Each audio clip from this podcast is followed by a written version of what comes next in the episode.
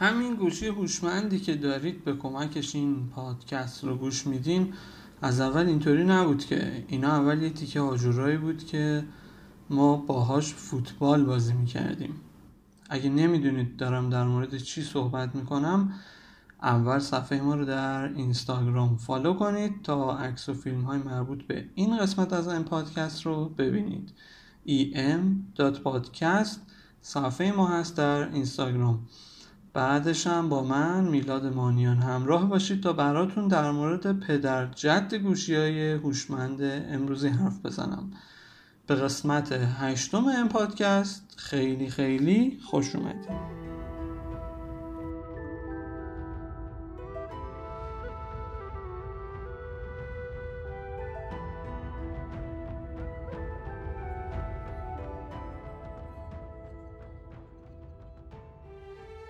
با سلام به روی ماهتون. حال احوالتون چطوره؟ یه مقداری فاصله افتاد بین ریلیز کردن قسمت جدید و اپیزود جدید و اپیزود قبلی. خب یه سری مشکلاتی بر من پیش اومد که نتونستم برسم و امیدوارم که از الان بتونم رو روال بهتری پادکست رو براتون آماده بکنیم و منتشر بکنیم. خدا کنه هر جایی که هستید سالم و سلامت باشید. واکسن کرونا گیرتون اومده باشه و تزریق کرده باشین و از شر این داستان هم راحت شده باشین. گیر من که راستش هنوز نیومده.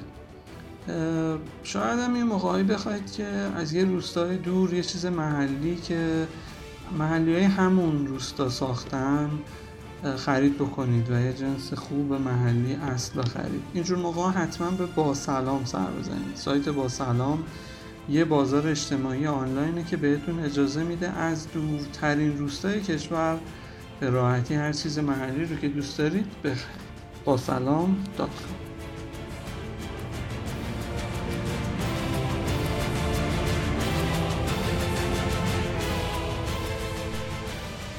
اریکسون از قدیمی ترین برندهای فعال توی صنعت مخابراته که روزای اول به وجود اومدن این صنعت تقریبا تو همین صنعت حضور داشت و الان که با هم صحبت می‌کنیم خودش تو خط مقدم توسعه این صنعت فعالیت می‌کنه.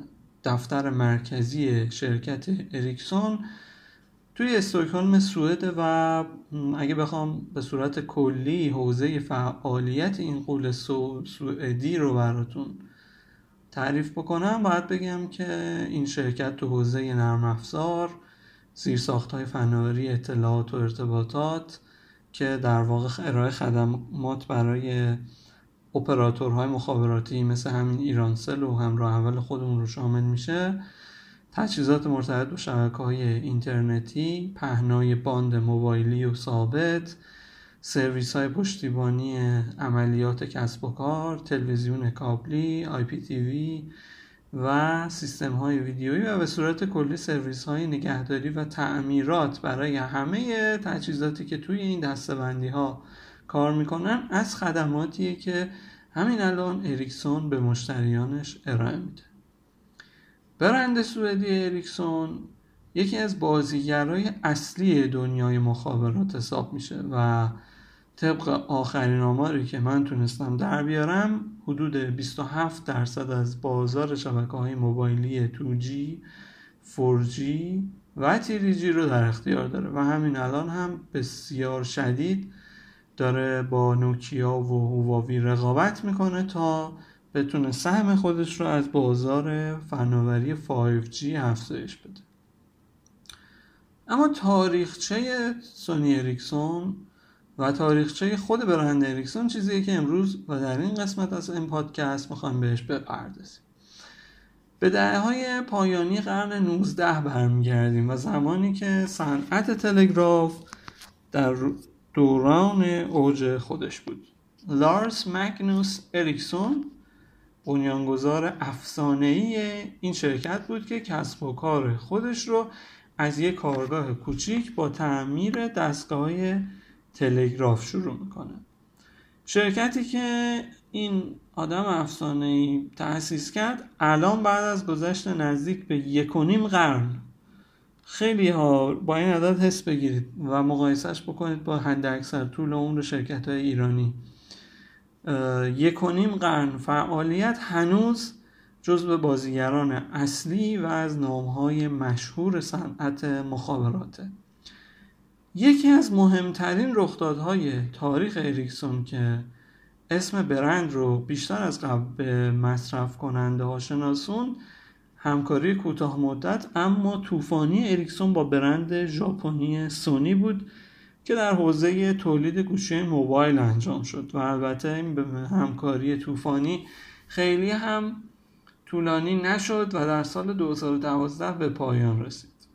اریکسون الان بیشتر از 95 هزار کارمند داره و در 190 کشور از جمله ایران مشغول فعالیت.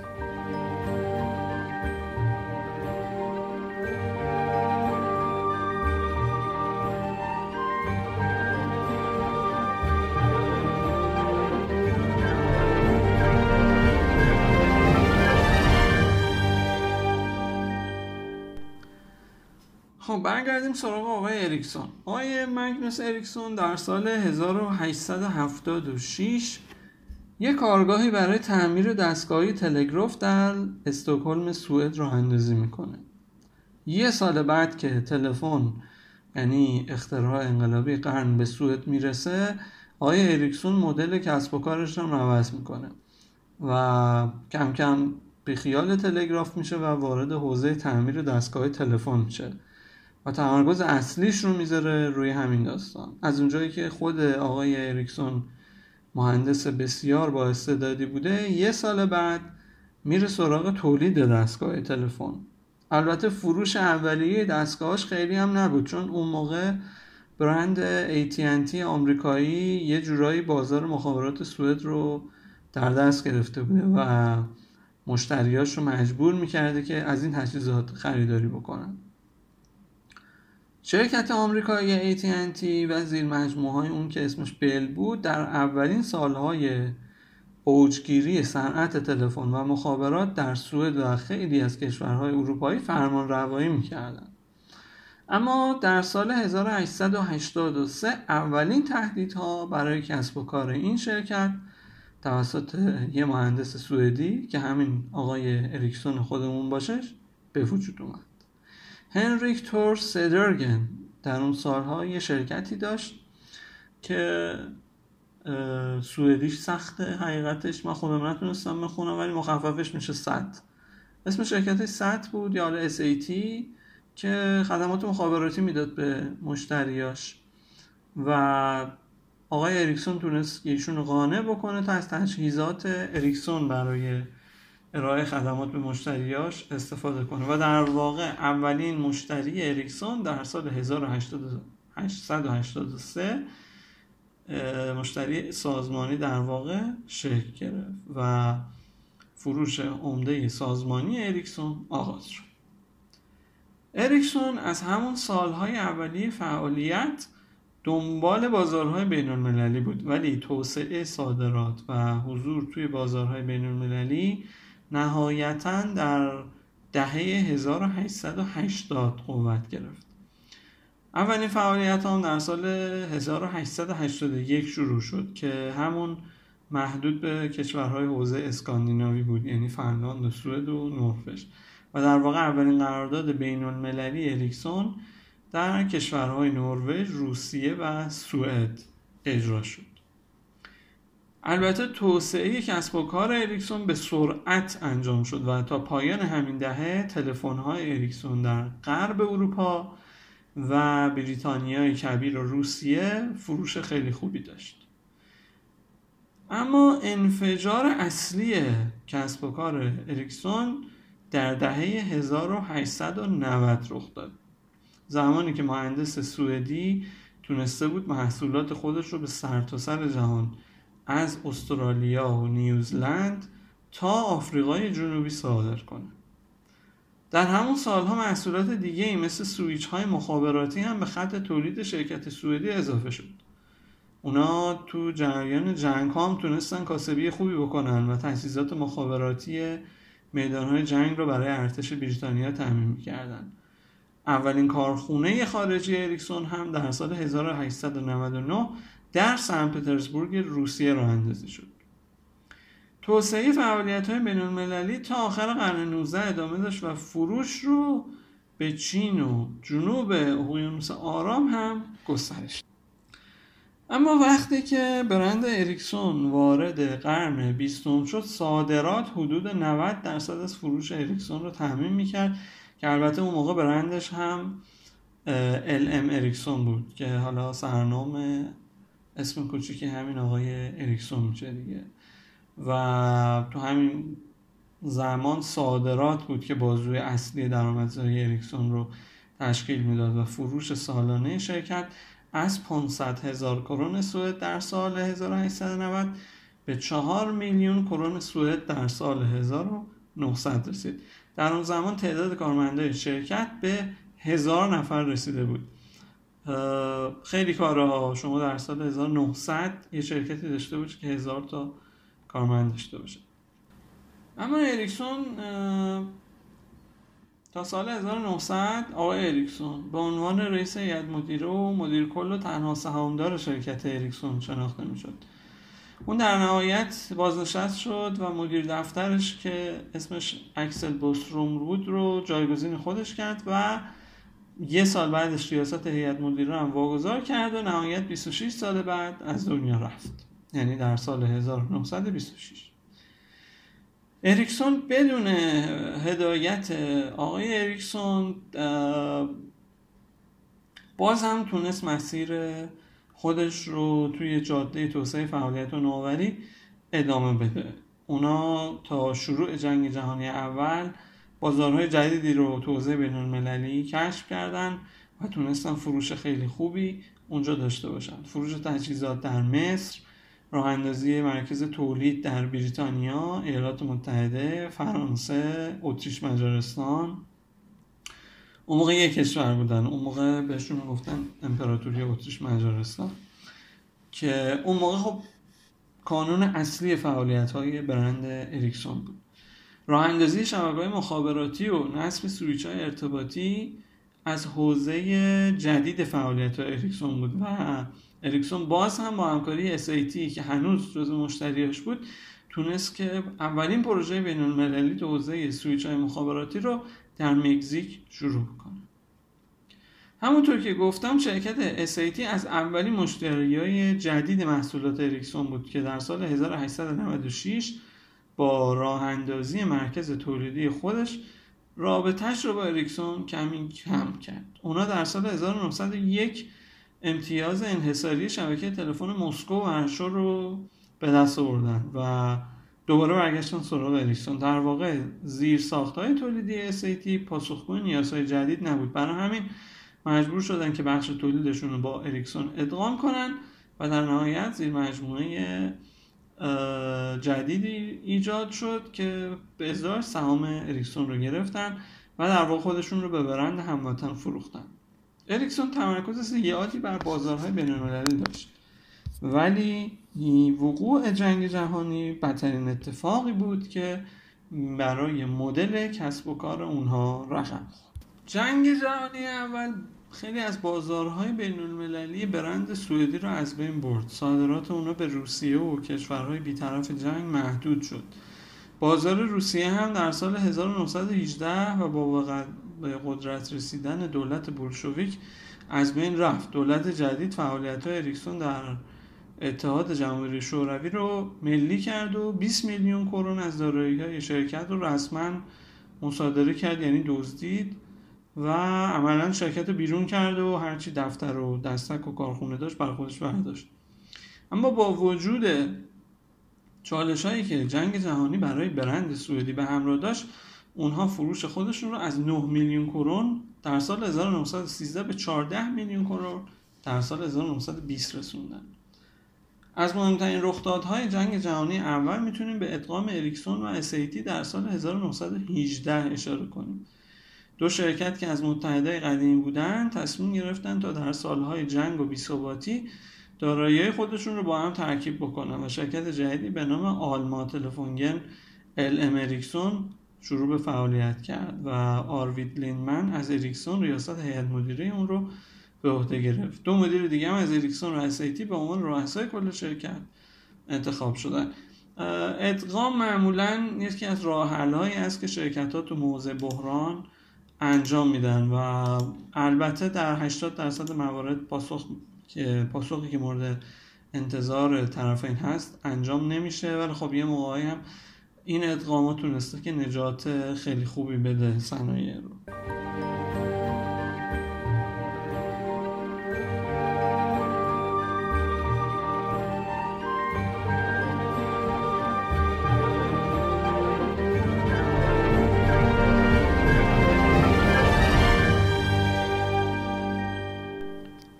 یکم جلوتر. در سال 1921 اریکسون وارد دوران تشدید رقابت و بحرانهای بین المللی میشه تو همین دوران صنعت مخابرات جهان در دست چند قول اروپایی آمریکایی بود. از اروپا که شرکت های اریکسون و زیمنس و از آمریکا شرکت AT&T و ITT برای کسب سهم هرچه بیشتر از بازارهای بین المللی تلاش می‌کردن اریکسون در بین اونها یکی از موفق ترین شرکت ها با بازار بین المللی بود اما بحران ها به مرور به سمت برند سوئدی حرکت کردند. ایوار کروگر سرمایه گذاری سوئدی بود که بحران بزرگی رو با خودش به اریکسون آورد اون از سرمایه گذارا و البته کلاهبردارای مشهور سوئدی بود که فعالیت جدی خودش رو در دهه 1920 و در صنعت تولید کبریت شروع کرده بود. کروگر تصمیم گرفته بود تا به بازار بازیگر انحصاری صنعت توی جهان تبدیل بشه. این آقا با دروغگویی درباره دارایی ها و حوزه فعالیت مالی خودش اعتبار کسب می‌کرد و به مرور فعالیت خودش رو گسترش می‌داد. کروگر در اواخر دهه 1920 تصمیم گرفت دارایی خودش رو یه تنوعی بده و رفت سراغ خرید سهام عمده شرکت اریکسون. تا سال 1930 یعنی ده سال بعد اریکسون به نوعی تحت مالکیت کروگر درآمد اما مالکیتش تاثیر مدیریتی نداشت و نمی‌تونست توی فرآیندهای تولید و توسعه تاثیر بذاره اما به هر صورت اریکسون دارایی و طعمه خوبی برای برنامه های کلاهبرداری جدیدش شد رکود بزرگ دهه 1930 بازار سهام رو خیلی تحت تاثیر قرار داد. کوریگر مجبور شد تا سیاست های سختگیرانه رو برای حفظ دارایی خودش پیاده کنه که اولین قدم پیشنهاد فروش سهامش توی اریکسون بود. پیشنهاد کروگر به خریداری شامل فروش سهام کنترلی در اریکسون به قیمت 11 میلیون دلار بود. من فقط ارجاع میدم به اینکه این اتفاقات در سال 1930 داشته میافتاد. یعنی قشنگ حدود 100 سال پیش و حساب کنید ببینید 11 میلیون دلار همین الان هم پول بسیار هنگفتیه و اون موقع ببینید چقدر پول بوده. خریدارم یه شرکت آمریکایی بوده که کم کم اینا می‌فهمن که این بابا یه ذره شک و شبه تو کارش هست و ادعاها و شایعاتی پشت سر این آقاست و خلاصه صرف نظر می‌کنن. یه پیش پرداختی هم اینا داده بودن بابت قرارداد که خب اونو درخواست می‌کنن اما چون آقای کروگر و کلاهبردار معروف اینو خرج کرده بود دیگه پولی نداشت بده. و همینجا بحران جدی در اریکسون به وجود اومد. خود آقای کروگر دو سال بعد یعنی در سال 1932 خودکشی می‌کنه.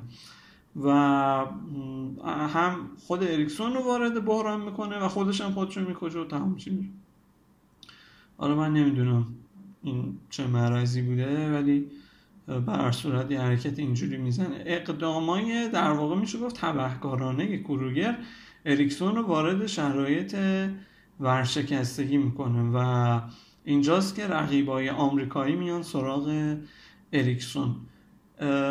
خب چون وضعیت خوب نبوده سه تا بانک اصلی سوئد میان و این شرکت رو که بزرگترین برند و یه جورای افتخار ملیشون بوده نجات میدن.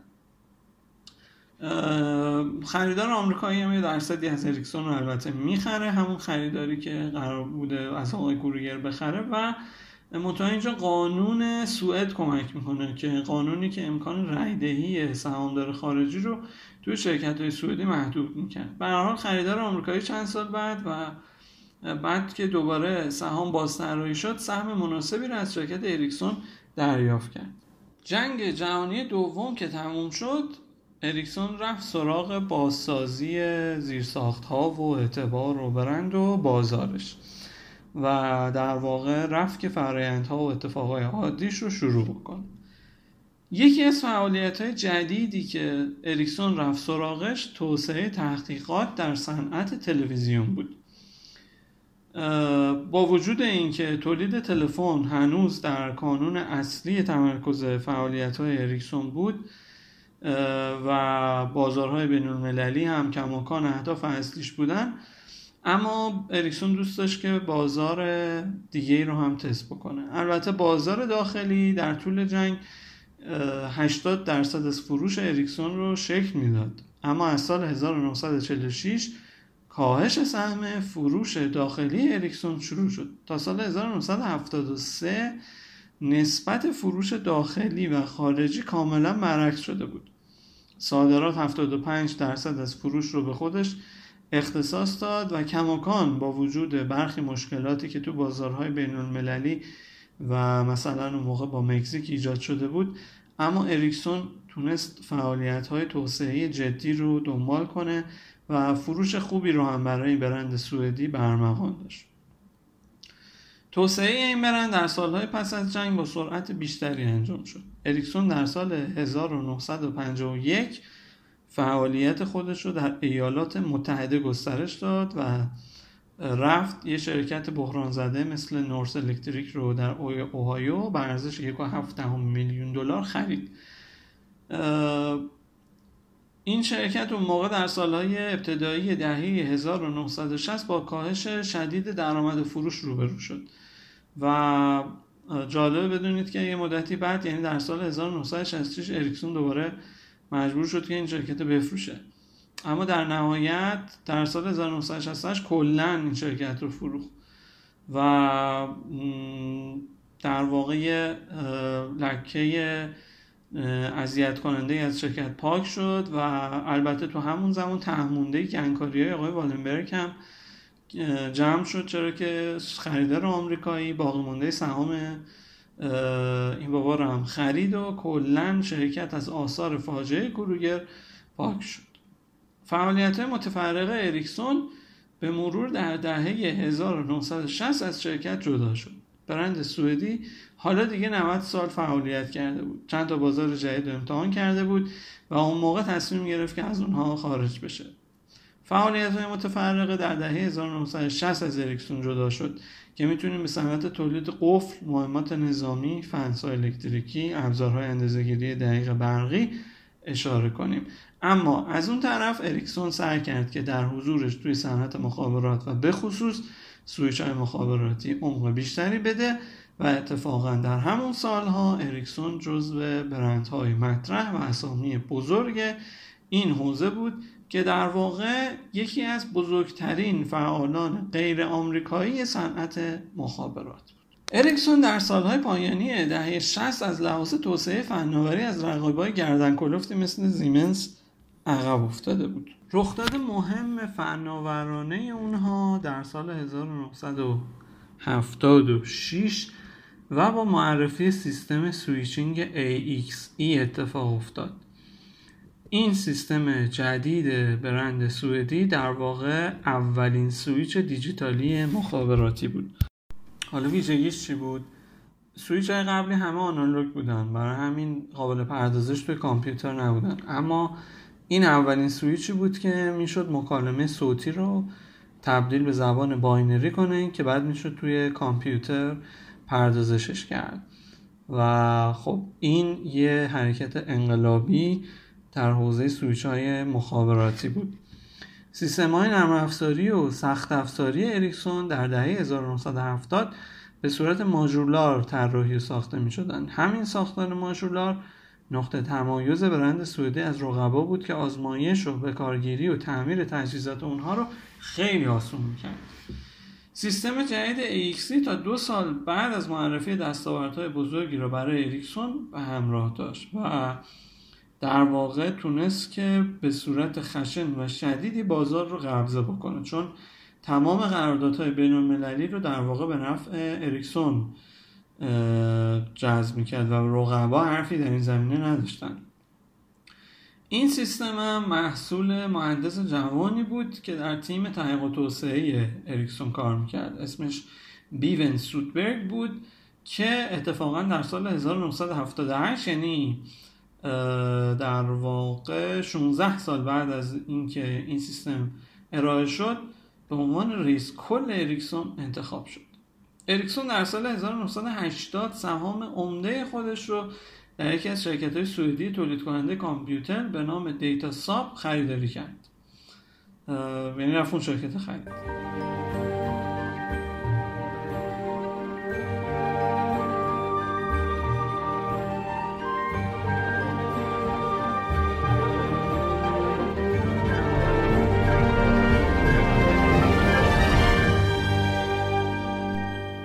چرا رفت اون شرکت رو خرید؟ برای اینکه اریکسون تصمیم گرفته بود که وارد بازار جانبی بشه تو حوزه خدمات اتوماسیون سیستم های اداری و به خصوص چون که سویچ های مخابراتی هم خودش تو این زمینه طراحی کرده بود احتمالا به این نتیجه رسیده بود که sync کردن اینا با هم دیگه می‌تونه business و کسب و کار خوبی با برای اینها باشه. این کار رو شروع کرد اما در نهایت نتونست نقش پررنگی در بازار آمریکا داشته باشه و در واقع کانال فروش بازار اتوماسیون اداری عاقبت خوبی برای اریکسون نداشت. از طرف دیگه تو بازار کامپیوترهای شخصی هم اینو ورود کردن. و تو یه سال تونستن فقط سه هزار تا دستگاه بفروشن که این یک پنجم پیش بینی های اونا بود. یه سویچ جدید هم دادن به اسم MD110 که اصلا به داستان فنی خورد و در واقع عرضه اون یه تصمیم عجولانه بود و نهایت اینکه تو اون بره زمانی اریکسون نتونست حضور موفقی توی بازار آمریکا داشته باشه و 500 تا از پرسنلش هم تو همین زمینه تعدیل کرد اخراج کرد. اما چیزی که تونست اریکسون رو با وجود همه این اتفاق سرپا نگه داره هنوز سیستم مخابرات AXE بود که درآمد خیلی خوبی در سال 1980 برای اریکسون داشت. یکی از قرارداداش فقط با شرکت بریتیش تلکام اون موقع 140 میلیون دلار ارزش داشت. بعد اینا رفتن سراغ دولت فرانسه. 16 درصد از سهام بازار switching فرانسه رو گرفتن و بعد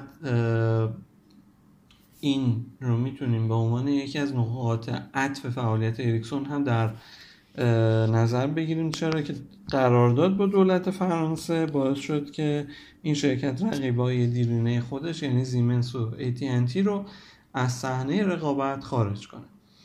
سوداوری عظیم کسب و کار سویچ های مخابراتی و مرگ نسبی کارهای اتوماسیون اداری و به طور کلی کارهای کسب و کارهای پردازش داده باعث شد که اریکسون کلا این قسمت رو حذف بکنه و فعالیتش رو روی همون switching بگذاره و این بخش رو به قیمت 217 میلیون دلار به نوکیا فروخت.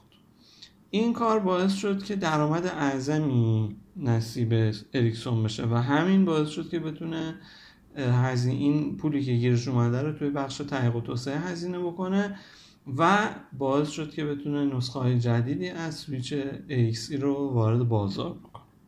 اما اگه برسیم به دهه های پایانی قرن بیستم بازار تلفن های همراه به مرور حرکت رو به خودش رو شروع می‌کنه. اریکسون تجهیزات مناسبی رو برای این شبکه های توسعه داده بوده برای زیر ساختش و همون موقع 40 درصد سهم بازار بین المللی تجهیزات زیر ساخت تلفن همراه رو در اختیار می‌گیره. تو سال 1989 این وضعیت به ثبات بیشتری می‌رسه. اتفاقای جدیدتری میفته و اریکسون حتی باعث میشه که بتونه استانداردهای جدیدی رو طراحی بکنه. و در این زمینه هم راقبای جدیش حتی مثل موتورولا و AT&T رو شکست میده. در سالهای پایانی دهه 1980 و ابتدای دهه 90 دیگه اریکسون در زمینه تجهیزات مخابرات تلفن های همراه به یه قول بزرگ تبدیل میشه. تجهیزات زیرساختی رو دارم میگم و منظورم گوشی های تلفن نیست. تو همین دور زمانه تهمونده فاجعه کروگر هم از شرکت اریکسون پاک میشه و در این دوره در واقع اریکسون یه شرکت عظیم با بازار داخلی کوچیک و بازار بین المللی بزرگی که به شدت دنبال فتح قله های صنعت مخابراته. تو اون زمان یعنی در سال 1994 اریکسون یکی از بزرگترین تولید کننده های دستگاه تلفن ابزارهای ارتباط رادیویی سیستم های switching موبایل و حتی کابل بود. درآمد اریکسون تو اون سالها 36 درصد رشد و سفارش ها 25 درصد رشد رو نشون میده. اریکسون هزینه و تمرکز زیادی روی فعالیت های تحقیق و توسعه کرد. چرا؟ چون میخواستش که فرمان روایی خودش رو در بازار تجهیزات مخابرات حفظ بکنه و با ارائه راه ها و تجهیزات جدید بتونه حتی مشتری های جدیدی رو داشته باشه. در واقع اونا بزرگترین پایگاه مشتریان رو در صنعت مخابرات داشتن. در سال 1996 درآمد اریکسون رکورد شکنی کرد و همین درآمد رو مجددا در بخش تحقیق و توسعه استفاده کردن که باعث شد هزینه هاشون 50 درصد بیشتر بشه. در سال 1996 اریکسون فقط 18 هزار مهندس در بخش تحقیق و توسعه در کارخانه های متعدد خودش توی سرتاسر جهان داشت. این برند سوئدی در سال بعد تصمیم به تغییر ساختارهای تمرکزی خودش گرفت و صنعت موبایل رو در اولویت اول فعالیت خودش قرار داد. همین باعث شد که اریکسون به یکی از پیشگامهای تدوین و ارائه استانداردهای صنعت موبایل هم تبدیل بشه. اریکسون فعالیت جدی در توسعه نسل سوم شبکه های مخابراتی یعنی 3G داشت. استاندارد WCDMA در واقع توسط اریکسون ارائه شد و مکمل دستاوردهای اریکسون تو این حوزه بود. بعدها البته این استاندارد توسط برندهای دیگه به بلوغ رسید. و البته جالبه بهتون بگم که از توسعه های مهم اریکسون بلوتوث بود که در همکاری با شرکت اینتل، IBM، توشی، توشیبا و نوکیا به ثمر رسید که خب تو اون زمان خودش بلوتوث یک فناوری بسیار انقلابی و بسیار پیچیده بود. حتما بچه های دهه 60 و قدیمی ترها خاطرات خیلی زیادی از بلوتوس دارن و اصلا بلوتوس اون موقع بر خودش تبدیل به خورده فرهنگی شده بود به خصوص حالا توی بازار ایران. اما به سال 1998 که می‌رسیم مدیر عامل و مدیر کل اریکسون تغییر می‌کنه و سودبرگ همون مهندس نخبه جای خودش رو به نیروهای دیگه میده و البته خودش میشه رئیس هیئت مدیره. نیلسون یه بار دیگه ساختارهای سازمانی اریکسون رو تغییر میده. نیلسون مدیر جدیده و سه بخش شبکه محصولات مخصوص مصرف کننده مثل گوشی موبایل و راهکارهای سازمانی رو ایجاد می‌کنه. البته اون از لحاظ نیروی انسانی شرکت رو کوچیک می‌کنه و یازده هزار نفر از نیروها رو هم اخراج می‌کنه. اما اینها همش باعث نشد که اریکسون بتونه به خصوص توی بازار محصولات مصرف کننده موبایل مثل گوشی موبایل موفقیت رو ایجاد بکنه. چرا؟ چون همزمان شد با ظهور نوکیا. اریکسون سهم اعظمی از بازار خودش رو به نوکیا واگذار کرد. نوکیا در اون سالها یعنی سال 1998 تا 2000 اندی فرمانروای بیچون و چرای صنعت موبایل در جهان بود. اریکسون 15 درصد سهام رو در سهم بازار رو در اختیارش داشت. که در همین دوران 5 درصدش رو از دست میده و فقط 10 درصد از سهام رو به عهده داره. البته این داستان توی تجهیزات زیرساخت کاملا برعکسه. یعنی اریکسون همون سی درصدی رو که از قبل داشت رو حفظ می‌کنه و 70 درصد از درآمد اریکسون هم توی بخش تجهیزات زیر ساخت تامین میشه و در واقع گوشی موبایل فقط حدود 20 درصد از فروش اریکسون رو به خودش اختصاص میده. تلاش هایی هم که مدیر عامل جدید کرد برای اینکه ساختارهای اریکسون رو تغییر بده نهایتا به نتیجه خاصی نرسید و حتی مجبور شد که در سال 1991 انصراف بده و مدیر عامل جدیدی جای اون رو در اریکسون به عهده می‌گیره.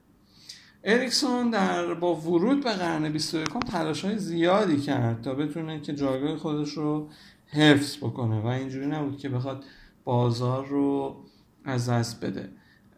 به خصوص خانواده های web switch 2000 خودش عرضه کرد که می‌خواست وارد بازار IP بشه.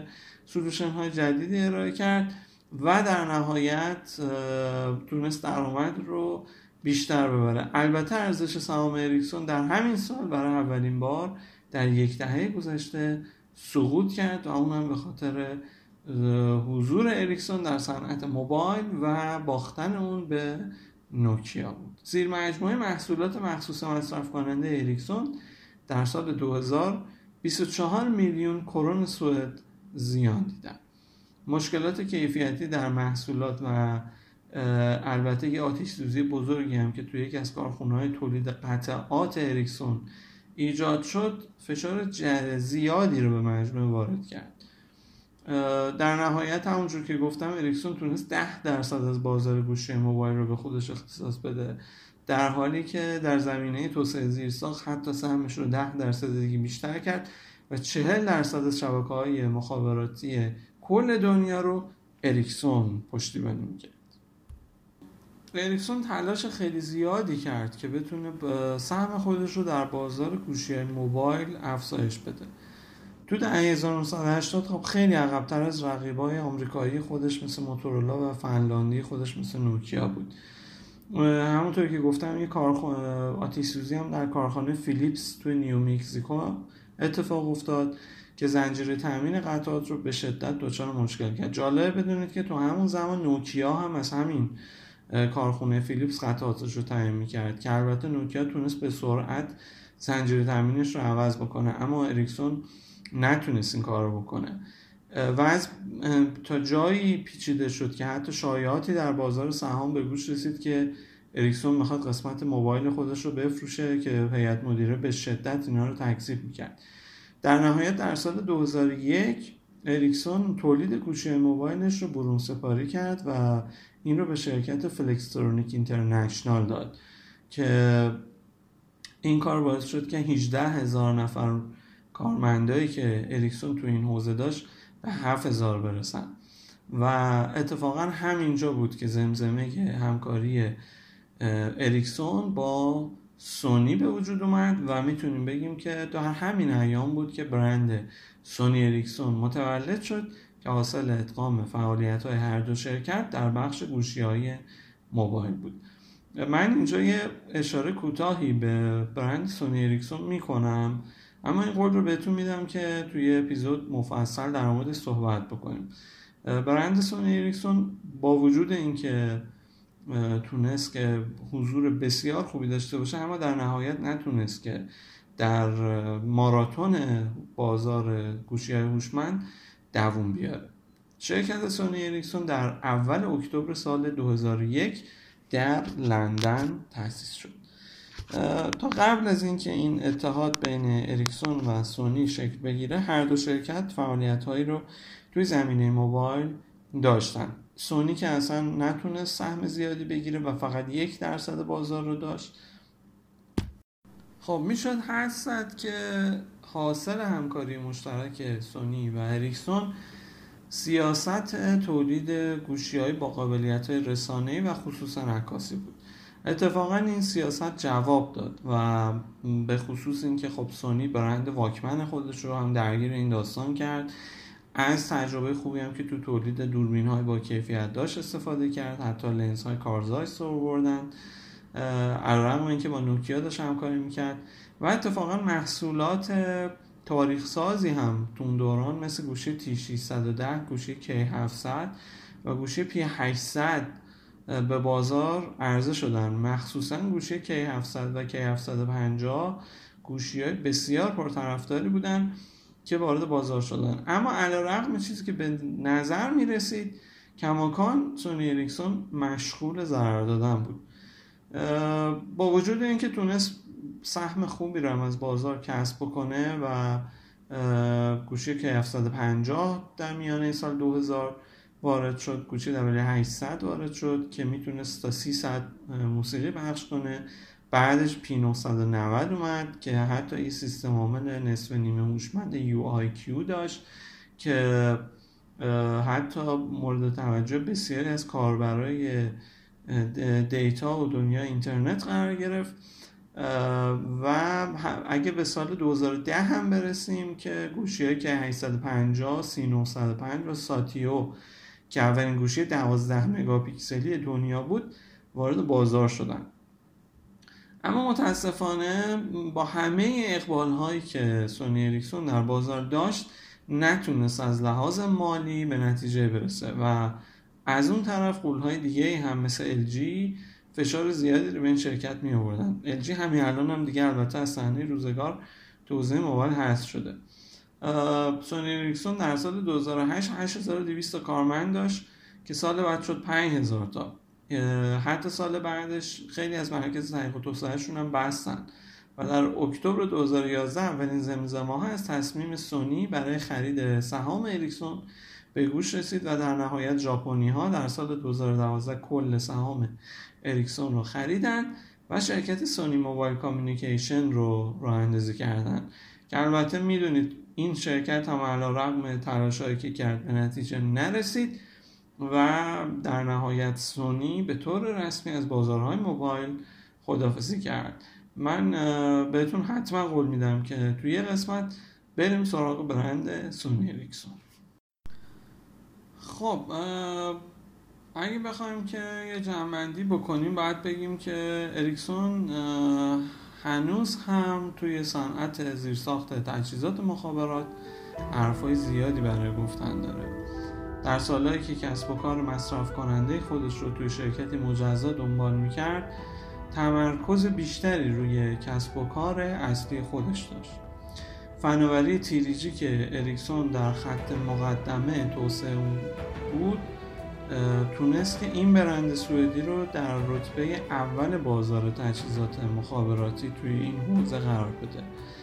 و ریکسون که در واقع ده فصل متوالی ضرردهی رو جبران تجربه کرده بود در نهایت به سود برگشت و در سال 2003 روند سوداوریش شروع شد.